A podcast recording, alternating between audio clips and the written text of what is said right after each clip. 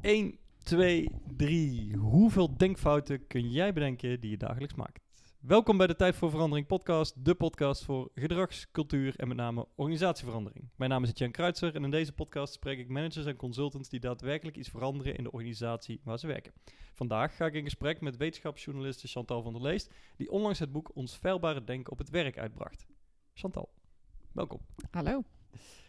We maken nogal wat denkfouten, blijkt. Ja. Hoe, hoe, ben je, hoe ben je überhaupt op dat onderwerp gekomen? Dat je dacht, daar ga ik nou eens, daar ga ik induiken.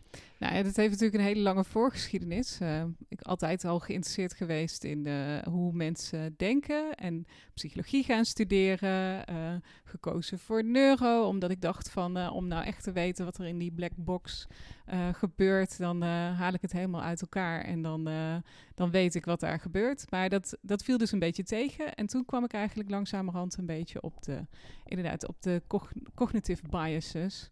Eh, ehm, en ehm, ja, ik ben eigenlijk gevraagd om, om dit boek eh, te schrijven eh, door iemand die mij tipte bij de uitgever, die dus wist dat ik heel erg geïnteresseerd was in het onderwerp en dat ik het heel erg leuk vond.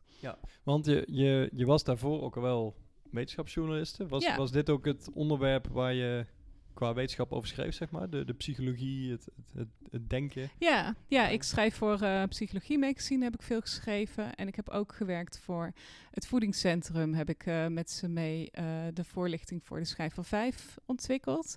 Ehm, eh, en de, de, ja, menselijk gedrag speelt daar gewoon een enorme rol in. En ook in de artikelen die ik voor Psychologie Magazine heb geschreven, achteraf gezien ging het eigenlijk heel vaak om dat onderwerp. Bijvoorbeeld over eh, waarom we allemaal kunnen worden opgelicht. Ehm, en dan, dan, dan denk je misschien niet per se aan dat dat over denkfout gaat, maar dan gaat het dus eigenlijk wel. Ja. En hoe zou je een denkfout eh, definiëren? Want, want ja, het klinkt alsof je iets fout doet, zeg maar. Ja. Dat doe je dan ook feitelijk. Maar naar, maar naar ik begrijp is het ook iets wat... Het zit ook gewoon een beetje in ons, zeg maar. Er Ja. zijn bepaalde dingen waar we... In ieder geval, als je er niet op let en niet bewust van bent... zijn, dat, zijn denkfouten ook dingen die je gewoon fout doet. Ja. ja, onze hersenen zijn eigenlijk op een bepaalde manier gestructureerd, of ze werken op een bepaalde manier.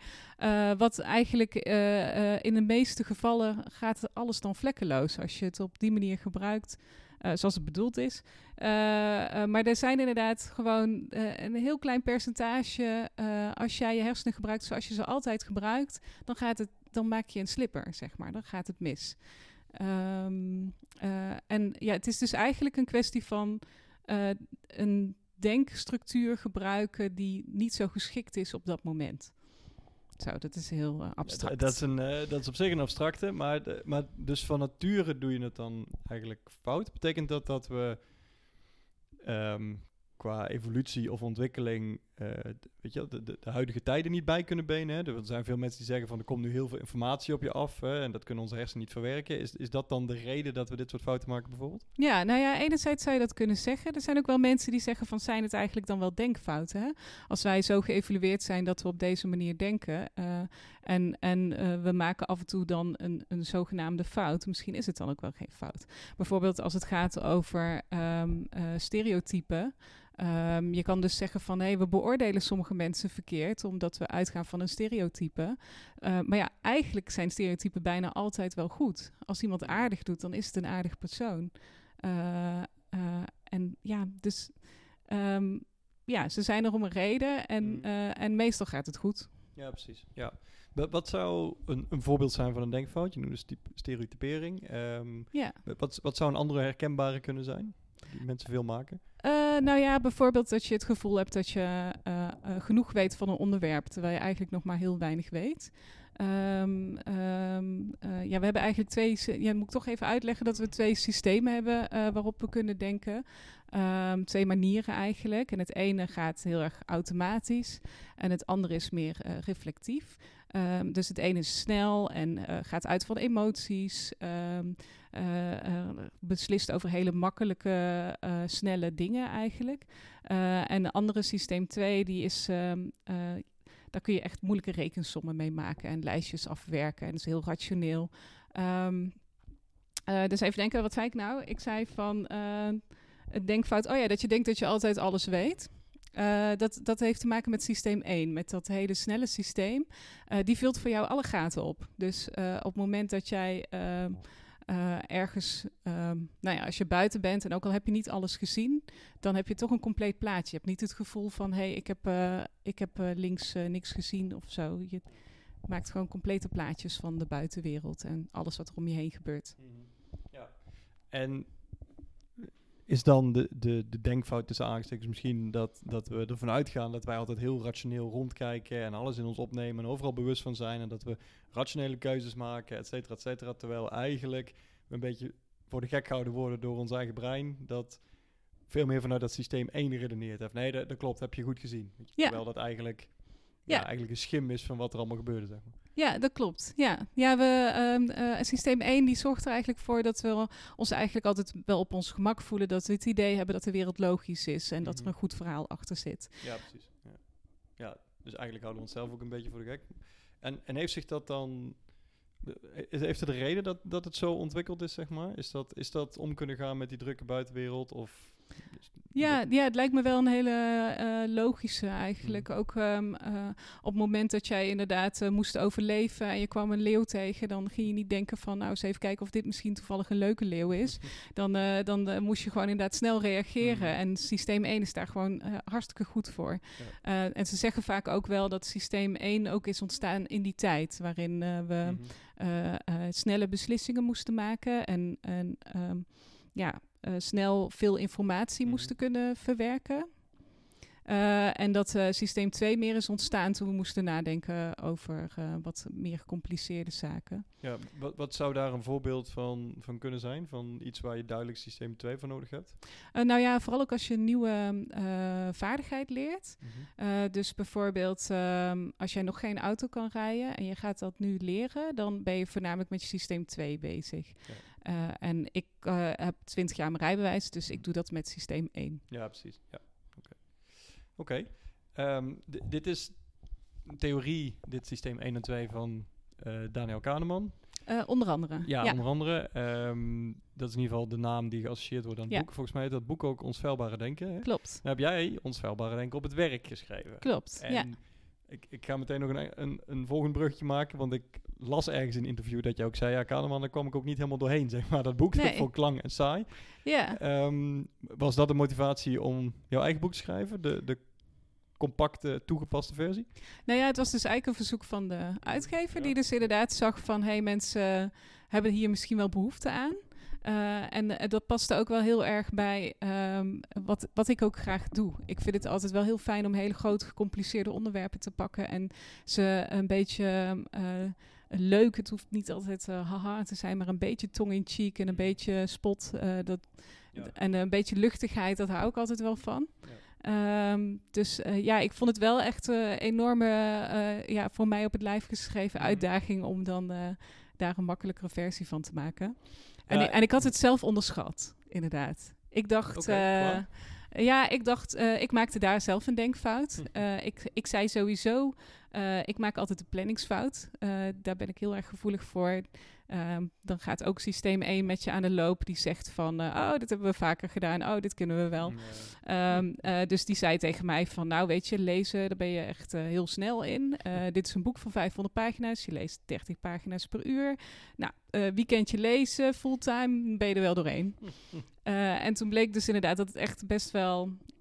ja, ik las hem ook in het Engels sowieso. Mm. Ehm, best wel taai inderdaad. Ik was gewend van Amerikanen. Die schrijven heel vaak een heel boek over iets wat je op een A4'tje had kunnen zetten. maar dit is gewoon, ja, Kahneman zijn hele leven in onderzoek in één boek gepropt. Ja. Dus, Ja, dat, dat- dat is een vrij taai ding. En wat ik er wel grappig aan vond, is ehm, dat dat hele systeem 1 en 2 kan wat abstract worden op een gegeven moment, zeg maar. Terwijl als we nu zo praten, denk ik, ja, het, het onderscheid is eigenlijk heel eenvoudig. En ja, misschien zit het soms wat meer in mensen in voorbeelden en in toepassingen. Maar inderdaad, dat hele boek, om het, om het onderscheid te snappen, heb je dat niet nodig, zou ik zeggen. Ik bedoel, er, zijn, Nee. er staan veel voorbeelden in en het Ja. heeft natuurlijk een prachtige onderbouwing, maar laten we eerlijk zijn. ehm, Ja. nou, het was voornamelijk, hij, hij heeft er ook een handje van om nogal veel te vertellen over eh, zijn leven als onderzoeker. Mm, ja. En, en wie die allemaal kende en eh, hoe dat dan in zijn werk ging als ze een eh, artikel gepubliceerd wilde hebben. En als leek ben je daar gewoon ja. ik weet van onder andere onderzoekers dat ze er echt van smullen. Ja, ja, precies. maar ja, als je, onderzoekers, ja. precies. Als je zelf geen onderzoek doet, dan denk je ja, oké. ehm, Ja. Ja. Maar, dat, maar dat is, ik vind het wel een hele mooie missie die je hebt. Dus het, eigenlijk het, het eh, toegankelijk maken van wetenschappelijke kennis. Hè. Volgens Ja. mij hebben we het ook eh, genoemd in onze, onze voorbereiding. Ehm, je, je hebt het toe, eh, gespitst op het werk. Wa- Waar, waarom het werk? Zag je daar de meeste denkfouten gemaakt worden? Eigen ervaringen misschien? Ja, eigenlijk zou je het boek kunnen schrijven naar alle eh, facetten van het leven, zeg maar. Maar ehm, ehm, ehm, ja, eh, ja ik, ik vind het zo flauw om te zeggen, maar het was natuurlijk weer een verzoek van de uitgever. Dat is een Ja. business-uitgever, dus die, eh, die zag Ja, daarin zitten. goed. En ik moet ook zeggen dat ik dat in het begin wel een beetje lastig vond. Want ze kwamen met me, naar me toe met het verzoek voor, eh, dat het voor managers geschreven moest worden. En ik zei, ja, maar ik, ik ben geen manager. Dus ik vind Mm. dat dan ook lastig om, om daar dan te doen alsof ik daar heel veel kennis van heb. Dat is ook een denkfout, om dan te Ja. denken dat je daar heel veel kennis van hebt. Ehm, dus ja, eh, toen heb ik het hebben we overlegd. En toen zei ik van ja, ik, ik heb natuurlijk wel altijd gewoon gewerkt. Ik heb eh, Mhm. vaste banen gehad. Eh, ik, ik kan wel vanuit die positie dingen vertellen. Ja. Dus toen hebben we het op die manier toegespitst. Ja. En ik denk inderdaad dat ja, daar. er gaat gewoon heel veel geld in om, in ook in eh, denkfouten die op het werk worden gemaakt en een hoop werkgeluk. Dus Ja, het is wel een vlak waar je denk ik veel kan halen, of veel Mhm. kan brengen eigenlijk. ja. ja want hè, je, je krijgt eh, die vraag, je begint aan eh, het, het boek van Kahneman. Je, je gaat nadenken over wat heb ik zelf nou gezien en wat, Ja. is, wat is nou de toepassing daarvan, zeg maar. Wat zijn dingen waar je op uitkwam? Wat, wat zijn nou typische denkfouten waarvan je denkt, ja, die, die, die maken we en de, daar zou, van, zou het handig zijn om daar misschien iets aan te doen. Ja, nou ja, je hebt natuurlijk altijd inderdaad je eigen lievelingetjes. Dus eh, waar je het heel duidelijk op ziet. En ik, ehm, ik heb zelf nogal last van gehad dat ik... eh, ik heb altijd een beetje in de communicatiekant gezeten. En eh, communicatie is voor mensen een, een vakgebied waarvan ze denken... oh, dat kan ik ook wel. Eh, want, eh, eh, en dat is trouwens met eten ook net zo, met het voedingscentrum. Iedereen eet, dus iedereen, Iedereen iedereen, weet dat. Ja. En dat is met communicatie was dat dus ook een beetje zo. En daar liep ik eigenlijk wel het meeste tegenaan en vond ik zelf ook wel de meeste herkenning. Dat je eigenlijk mensen moet gaan uitleggen dat ze niks weten. Wat ehm, eh, niet echt een boodschap is die mensen willen horen. Wat, wat was daarvoor de, de insteek van het boek? Want ik kan me voorstellen, op de, op de kaf staat denkfouten. hè. Je krijgt toch een beetje idee van, oeh, nou krijg ik verteld wat ik allemaal fout doe, zeg maar. Dus, dus je, je zult denk ik ook toewerken naar handvat van hoe ermee om te gaan. En in ieder geval de bewustwording en herkenning. Zeker. Ehm, maar, maar kun je eens iets schetsen? Wat is nou typisch een denkfout en wat is een, een oplossing daarvoor bijvoorbeeld? Of, of een, in ieder geval de herkenning daarvan? Ja, nou ja, een hele bekende, denk ik, die heel veel mensen wel eh, doen, is ehm, eh, de sunk cost fallacy, de ehm, verzonken kosten. Ehm, dat als je eenmaal ergens geld in hebt gestoken, dan eh, vind je het moeilijk om daar dan mee te gaan stoppen op het moment dat je merkt dat het eigenlijk nergens naartoe gaat. Eh, dus je zit bijvoorbeeld al eh, drie jaar in een baan en je denkt van ja, oké, ehm, ja, ik, ik denk niet dat er nog een promotie komt of dat ik dit eigenlijk leuk vind eigenlijk. Eh, maar ja, je zit er al drie jaar en je, je hebt al een hoop energie erin gestoken om het onder de knie te krijgen, om je een beetje leuk met je collega's om te kunnen gaan. En ja, als je zo gauw je dan zegt van nou ik trek de stekker eruit, dan is dat allemaal weg. Eh, en eh, dat vinden mensen heel moeilijk. Maar het gevolg is dus dat ze dan misschien nog zeven jaar daar blijven. Terwijl ze eigenlijk ongelukkig zijn en er niks aan opst- van opsteken. En er alleen nog maar meer tijd in hebben gestoken. Ja, precies. Ja, ja en, en hè, het voorbeeld dat je schetst laat dus ook zien dat het niet alleen hoeft te gaan om kosten als in geld. Nee, Hè, want eh, Nee. volgens mij is een ander bekend voorbeeld is hier in Nederland is, zijn allerlei metrotunnels en eh, weet ik wat, hè, waar, waar gewoon waar continu maar duurder wordt en duurder wordt en je eigenlijk op een gegeven moment van dat moet zeggen van, ja, is dit nou wel zo slim? Ja. Ehm, maar Ja, je, zit er al, je eh, zit er al in. Ja, ik geloof dat de Concorde, het heet ook wel de Mhm. Concorde fallacy. Maar ik moet zeggen dat ik niet zo heel goed van dat soort grote projecten weet hoe Nee, het allemaal nee, is precies, gegaan. Het is een beetje het beeld wat je ervan hebt, zeg maar. Hè, van, maar, goed, het, het voorbeeld laat dus ook zien van... het hoeft dus zeker niet alleen om geld te gaan. Het kan ook over energie gaan of je eigen investering, zeg maar. Ja.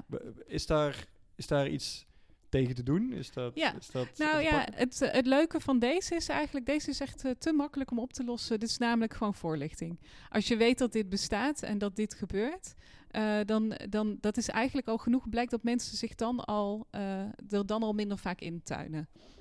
Oké, en hoe zou die voorlichting er, eruit zien? Want Nou, lees mijn boek. Ja, precies. Ja. Nou, mooi.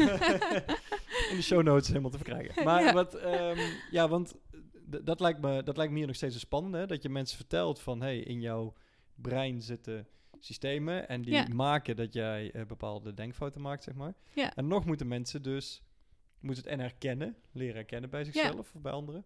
En dan ook nog de actie ondernemen. Want ik kan me ook vaak voorstellen dat je maakt en dat je hem daarna, weet je, je voelt hem niet echt aankomen voor mijn gevoel. Nee, Van, oh shit, weet je wel, ik zit op Nee, 2,5 nee, jaar, dus over een half jaar zal ik wel de... nee, nee de grote eh, leerpunt eigenlijk wat je ook eh, zou moeten meenemen is dat je zelf al enorm slecht bent in het herkennen van denkfouten. Dat zelfs al weet je van... ehm, eh, Oké, dit is misschien iets waar ik in ga tuinen, dan nog ga je dat doen. Dus je hebt sowieso andere mensen nodig eigenlijk die jou erop wijzen. Eh, en daar moet je dus dan ook voor openstaan. En dat is natuurlijk ook nog wel een lastige, want eh, je hebt ook eh, de denkfout der denkfouten, namelijk dat je niet gelooft dat je in denkfouten tuint. ja, ja. Ehm, eh, dus ja, zolang, zolang je ook daar de, niet weet dat dat bestaat, ja, dan zul je het dus inderdaad nooit gaan geloven. Want ik heb ook wel gehad dat ik het aan mensen duidelijk probeerde te maken. eh, maar wel in een fase dat ik in mijn boek was, dat ik het eigenlijk nog niet goed genoeg kon uitleggen. Mhm. Dus dat je een beetje ehm, denkt van, hé, hey, hier is iets mee. En je probeert dat bespreekbaar te maken. En dan wordt het vervolgens gewoon heel makkelijk van tafel geveegd. Ja. eh. ja, want dat lijkt me dus zo spannend. Dat je inderdaad, ik kan me dat bij jou helemaal voorstellen als je er zo diep in zit, dat je het ook om je heen gaat herkennen. ja, En dat je gaat zeggen van, oh kijk mam, dat is wat ik bedoelde. Dat is de, die en die fout. En ja. dat iemand denkt van, ja, hallo, eh, eh, kijk naar je eigen. Weet je, Ja. dat, dat zeg maar, het, het, juist omdat het iets is wat waarschijnlijk je, je brein dus ook heel snel goed kan praten. En, en jezelf voor jezelf ook, zeg maar. Dat, dat, je ziet het niet als fout. Je weet ook niet dat het fout is. Nee, nee, Dus ik kan me voorstellen dat het best wel confronterend kan zijn. ja. Eh, ja, nou ja, eh, sowieso. Ja, dan word je gewoon een beetje een zeur.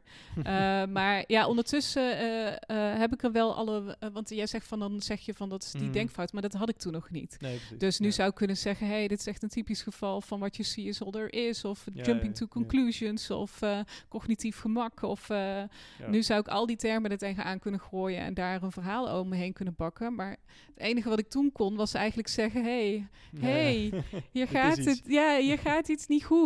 En ja, dat is niet heel overtuigend. Nee, dat snap ik.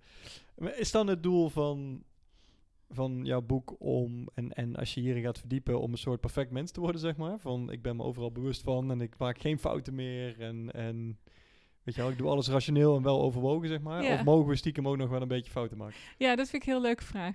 Ehm, eh, eh, want inderdaad, eigenlijk is dus ook ehm, een van de conclusies is ook weer van eh, je moet juist ook fouten maken. Ehm, ehm, ja, de, de, als je nooit een fout zou maken, dan kun je daar inderdaad ook weer niet van leren. Eh, en dat is soms ook nodig. Ehm, ik zat even te denken, ik had laatst wel een voorbeeld, maar ik kan er natuurlijk nu helemaal niet meer opkomen. Maar ehm, eh, eh, je hebt namelijk ook eh, een soort denkfout dat mensen bijvoorbeeld denken dat succes maakbaar is. Mhm. Dat je een bepaald spoor moet volgen en dan hè, doe deze vijf stappen en je wordt instant miljonair. Ja. En dat is ook weer een denkfout. En de werkelijkheid is dat je dus een heleboel fouten gaat maken, maar die je zelf helemaal niet had kunnen voorzien. Ja, Dus precies. ehm, eh, de- er komen allerlei dingen, eh, de unknown unknowns komen op je pad. Eh, dingen waarvan je zelf helemaal niet weet dat dat een probleem gaat worden. Mhm. Ehm, ehm, eh, wat had ik zelf? Ja, ik had zelf dat ik dat boek ging schrijven en toen had ik mezelf uit Google uitgesloten. Ik kon helemaal niet meer bij mijn mail en ik kon niet meer bij, bij bestanden en ik kon helemaal nergens meer bij. Dat is eh, fijn. Ja, precies. Dus toen had ik meteen al een vertraging van een week, omdat ik dat probeerde terug te krijgen. Eh, en ik eh, ben ook mijn bril toen kwijtgeraakt en die heb ik ook nog steeds niet terug.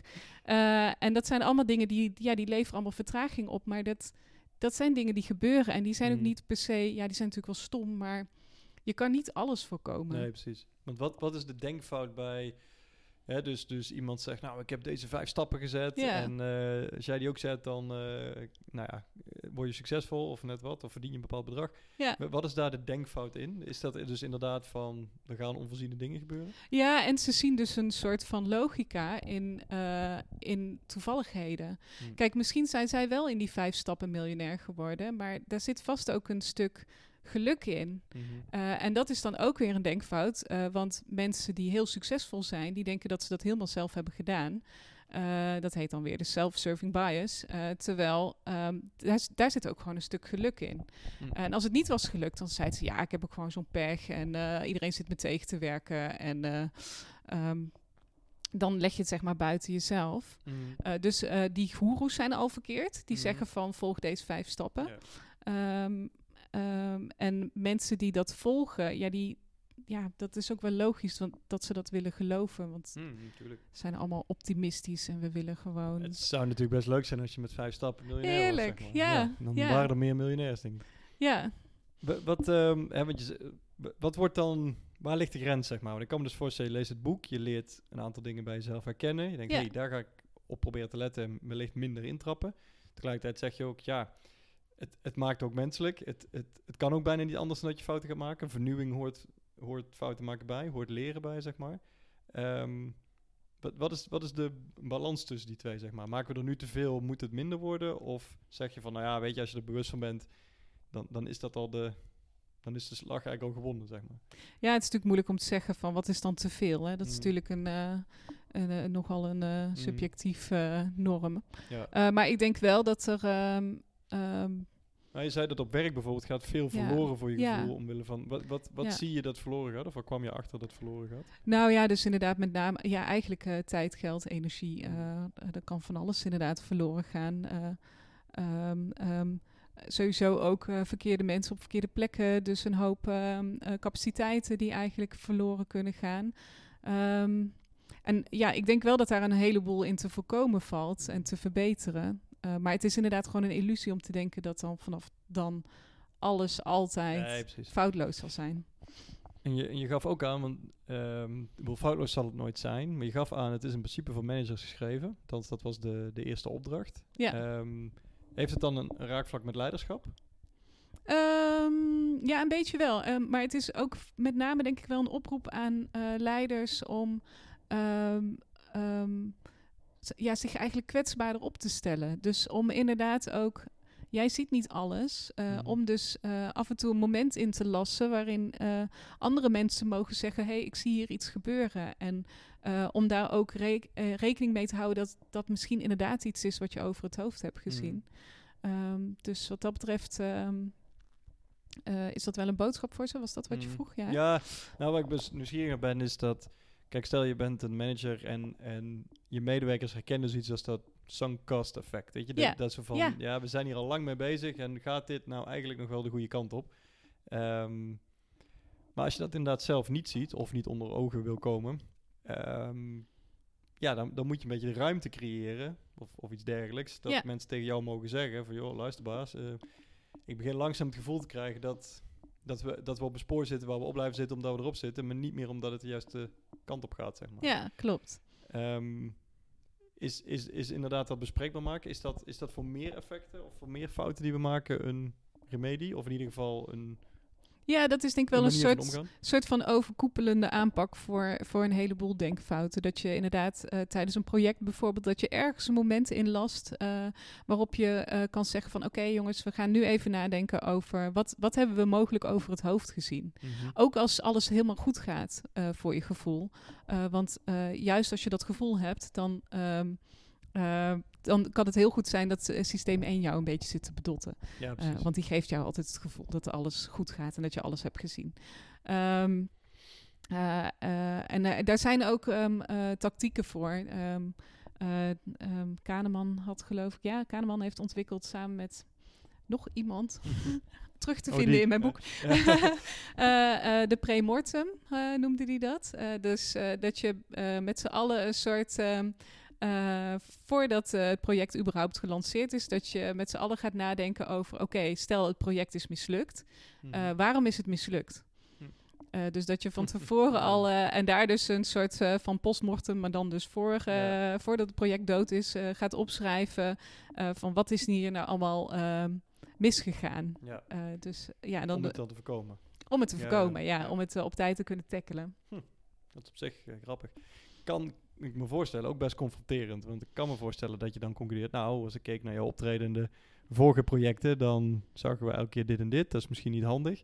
Ehm, ergens blijft het voor mijn gevoel iets heel confronterends houden haast, zeg maar. Ja. Van, mensen. Eh, maar Ja. dat is fouten maken misschien sowieso wel. Ja, ja, sowieso. Ik denk ook dat dat, dat moet echt een soort van ehm, acceptatieslag Mm. krijgen in de samenleving ook. En ik, ik denk ook dat op dit moment ehm, eh, voor veel managers zal het ook veel te confronterend zijn. Mm. Want je krijgt echt het gevoel dat je, ehm, dat je wordt eh, aangepakt, zeg Mm, maar. En dat je op je fout wordt gewezen. En ook, het heeft ook weer zijn weerslag op je team. Als jij zeg maar zegt van, hé, hey, ik ben ook een feilbaar mens. Eh, ik weet niet, ik, ma- ik maak ook heel veel fout. Ik had laatst zelf in een praatje verteld van, hé, hey, ja, misschien is mijn hele succes eigenlijk wel gewoon toeval. Heb ik daar helemaal niks aan eh, eh, te, gedaan. En je merkte aan het publiek dat zij Ondermijnd. eh, ja, dat ja. zij minder vertrouwen kregen in mij als spreker Ja. en als, eh, Ja. eh, als schrijver. Eh, dus ehm, eh, toen dacht ik, ja, dan, dan dat ervaar ik eigenlijk zelf wat ik die leiders Mm. aan wil doen. Ja, precies. Ja. Ja, je moet wel heel sterk in je schoenen staan, denk ik. En daar inderdaad toch het vertrouwen zien te houden. D- Dus ja, je moet met z'n allen dan inderdaad weten dat dit erbij hoort en dat het menselijk is. Ja, en, en, en willen leren voor mijn gevoel. Dus, Ja. dus ook, ook zeggen van, nou ja, goed dat je het zegt. En wij, blijf me erop wijzen. En, Ja. en laat het ook weten als je ziet dat er iets verandert. Hè? Want Precies. voor mijn gevoel kan het ook iets heel positiefs hebben. Ja, Ehm, maar ja, dat, dat, ja, ik kan me voorstellen als je er niet gewend bent... dat het best iets van zelfvertrouwen vraagt. En, en ja. ja, Ja, want ik- ik zie het persoonlijk wel juist als iets heel krachtigs. Mhm, dat je ja. dus inderdaad er eh, gewoon eh, je zoveel zelfbewust bent dat je weet eh, eh, ja, dat je misschien ook niet alles onder controle hebt of weet. Dat, en dat je ook maar een mens bent, in Ja. feite. Ja, d- zie je in dat opzicht iets veranderen? Want als ik even kijk naar... Er kan, het, kan een enorme vertekening in zitten door, de, door de, de dingen die ik interessant vind... en, en de boeken die ik lees natuurlijk. Hè. Laat ik maar meteen die denkfout benoemd hebben. Ehm, maar ik zie wel veel theorieën en boeken over... Weet je al, eh, een bepaald leiderschap, eh, ehm, eh, ehm, stel meer vragen, weet je al, inderdaad transparantie. ehm, ik, nou ja, een van de andere podcastafleveringen is met Lisette van der Zand. Het gaat heel erg over let nou eens goed op je, op je woordkeuze en op je doelstellingen en verwoord die nou eens allemaal positief. Dus niet van we willen ja, cijfers verhogen en dat soort dingen, maar gewoon van we willen, we willen ons beter voelen of we willen een, een fijnere werkplek of we willen nou ja, hè, de, de klantervaring verbeteren en niet, niet een of ander cijfer doen stijgen of zo, weet je wel. Dus, dus echt gewoon kijken naar, naar het positieve. Eh, ik ben nu toevallig zelf een boek aan het lezen over... ehm, gewoon letterlijk over vragen stellen. Wat zijn nou effectieve vragen om te stellen? En dan merk je ook heel erg aan dat de tendens is van een goede leider stelt ook vragen. Die geeft niet alleen maar antwoorden.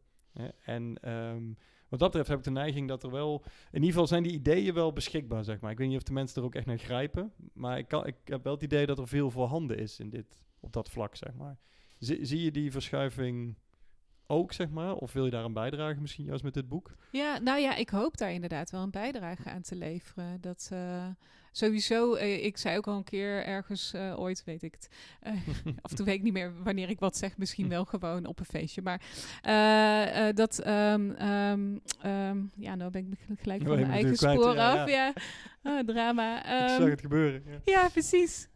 Dat ik dacht, waar zei ik dit? Dacht ik. En toen was ik het kwijt, ja. Ja.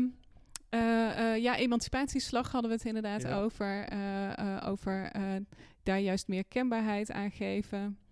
Ehm, nee, ik ben hem echt even kwijt. Ja, Ik niet. weet het even niet meer. Het was zo interessant.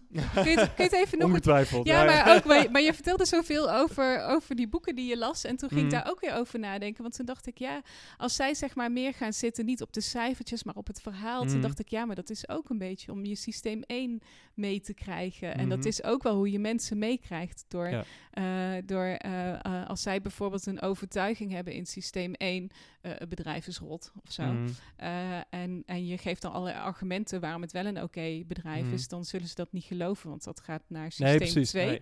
En als je dus inderdaad op het gevoel gaat zitten, jongens, vragen stellen. En ja. ja, dan denk ik ook wel weer van ja, het is ook wel een mooie manier om mensen te verleiden. Mhm. Ehm, dus toen dacht ik ook van ja, is dat dan.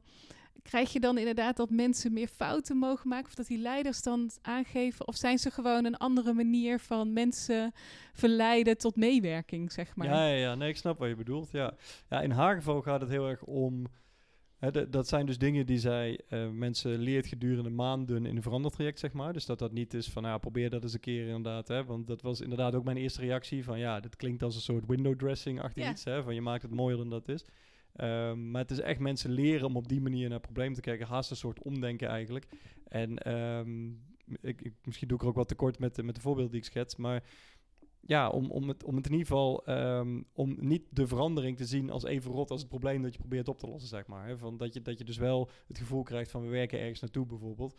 En dat je daar met een bepaalde energie in zit. En niet dat je een probleem helemaal dooranalyseert. Waardoor je ook zo heerlijk alleen maar over problemen praat. Weet je wel, en het allemaal negatief is. En dan moet je het ook nog gaan oplossen. Nee, wat nou als je zegt van ja, we gaan ergens naartoe. Weet je wel, hoe kunnen we daar komen? Dat is, dat is eigenlijk in een notendop hoe ze het ziet. Maar ongetwijfeld is dat ook weer een, ja... Maar gebruikt ze ook het, de term framing ook? Ja, volgens mij wel. Ja, jij wou net zeggen, want dit is wel echt een, een vorm van framing. Ja.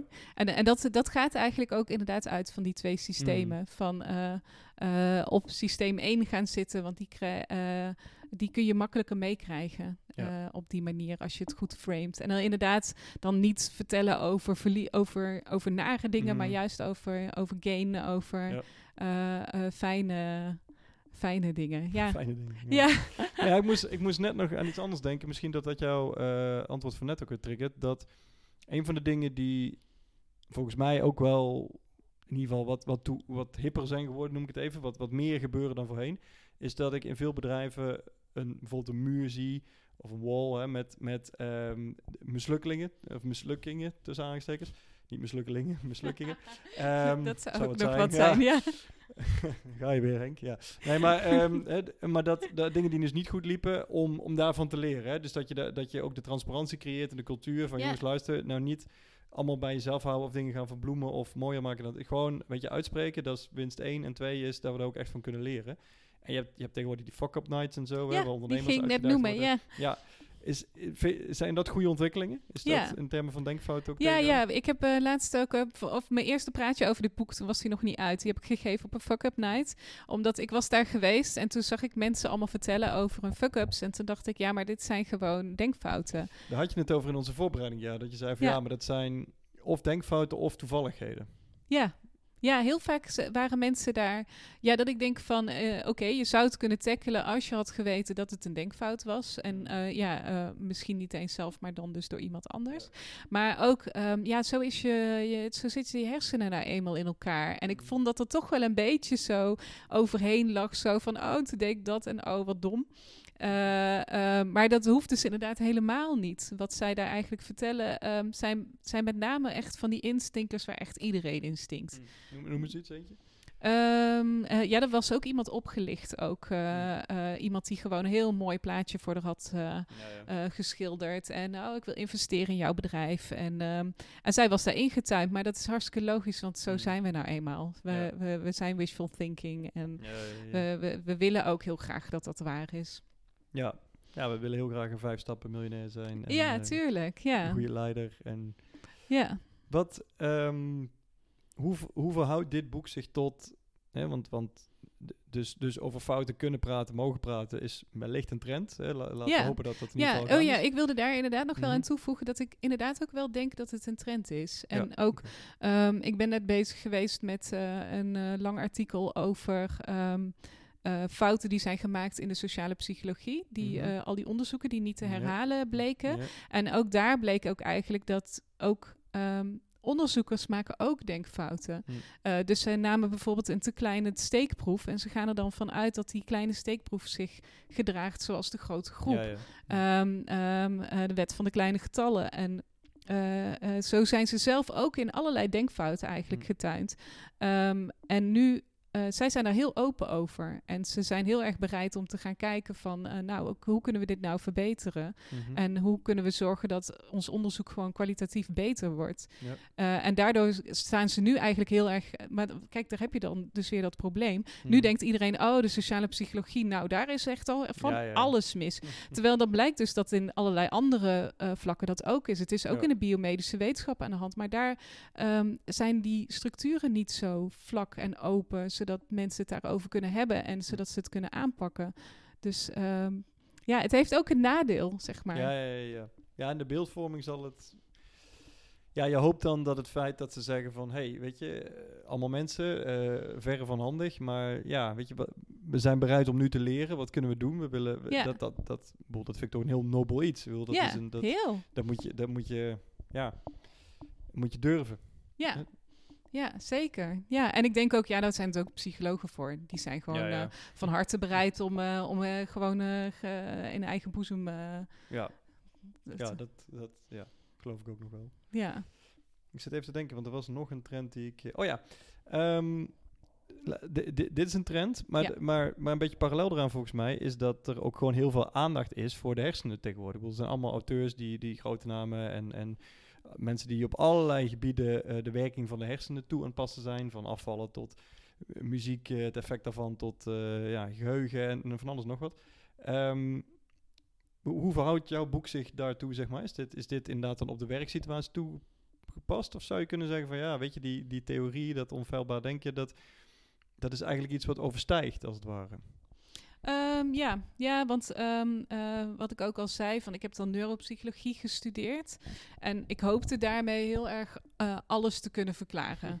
Ehm, en dan merk ik dus inderdaad van eh, dat jij weet wat de hypofyse doet of de thalamus. Of, Mhm. dat, dat heeft op dit soort theorieën eigenlijk heel weinig. ja, dat geeft heel weinig verklaring dat je dat weet. Dus Mhm. eh, je, ja, je kan dan bijvoorbeeld weten hoe het geheugen werkt of hoe de hersenhelften samenwerken. En, maar echt op, op dus beslissingen waar eigenlijk zoveel eh, factoren van invloed zijn, ook van buitenaf en ook van ehm, hoe mensen zichzelf eigenlijk hebben geprogrammeerd door te Mhm. leven. eh, dat ehm, ja, hersenstructuren geven daar gewoon geen antwoorden op. Nee. Dus ehm, ja, is het dan een overstijgende theorie? Ja, ik zie het zelf best wel als ehm, ja, toch gewoon een andere slag van denken. Mhm. Een soort toch een andere discipline bijna. Ehm, en ik, ja, ik merk inderdaad wel van als je dus het hebt over die eh, systementheorie, die dual process Mhm. theory, dat, dat is wel een soort van overkoepelend thema over wat je als sausje over al die sociale psychologie eh, onderzoeken kan leggen. Ja. Dus eh, wat dat betreft, ik, ik heb namelijk ook wel, eh, er zijn bijvoorbeeld ook wel boekjes te krijgen over van, nou, wat zijn alle denkfouten die we maken? Dat is Mhm. ook hartstikke leuk. Ehm, maar voor mij, ik vind het wel echt belangrijk om te weten hoe dan systeem 1 en 2 daaraan bijdragen. Voor mijn Mhm. gevoel, als je dat snapt, dan, dan, dan worden zoveel meer dingen duidelijk. Dus dat je dan inderdaad ook met mensen praat en dat je denkt, oh ja, dat is nou typisch ja. iets. Ja, dat is natuurlijk weer systeem 1 aan het werk. Eh, zonder dat je daar nou precies bij weet van, oh, dit is het Lake Wobbegen effect of zo. Of, ja, eh, precies. Ja. ja. Wat is dat voor effect? Eh, dat, is, eh, ja, dat is eigenlijk, ehm, eh, ehm, ehm, even denken hoor, dat is net niet de self-serving bias. Lake Wobbegen effect is dat je eh, denkt dat je overal het beste in bent. Of in ieder geval bij de betere hoort. Oké. Eh, dus ehm, eh, dat heeft ook een andere. Ja, dat is af en toe ook. Ik voel me af en toe een soort encyclopedie. ja, en dat, is, heel, veel, mooi. heel veel van die theorieën. Er zijn er 180 eh, Mm. denkfouten, zijn er onderscheiden. De, je, hebt je kan er een enorme mooie ehm, eh, infographic van vinden. Ja, van hoe die dan allemaal vertakt zijn en zo. En ze hebben dus heel vaak ook nog verschillende namen. Dus ik zit er af en toe een beetje mee te gooien. Ja. Ehm, eh, maar eh, bij het Lake Bobbegen effect is ehm, eh, dat als je aan mensen vraagt van, nou, vind je jezelf nou een, een betere chauffeur dan gemiddeld of slechter? Ik dacht al dat daar een voorbeeld ging komen. Ja. Dat is, ja. En iedereen vindt zichzelf een betere Tuurlijk. chauffeur. Hè? Ja. Ja, en dan moest ik nu ook aan denken trouwens, dat is ook een zijpaadje, maar nu met eh, die Does Lief campagne, die Mhm. er gisteren is gelanceerd, geloof ik. Mhm. Ehm, daar zal ook iedereen denken, ja, maar ik ben liever dan gemiddeld. Ja, precies. Ik Dus doe dat niet. Ik doe Nee. dit niet. Ja. En mijn vrienden ook niet, want die Nee. horen bij mij, dus die zijn ook fantastisch. Ja. Ik moet eerlijk zeggen dat van, van de posters die ik daar tot nu toe van gezien heb, ook bij allemaal dacht.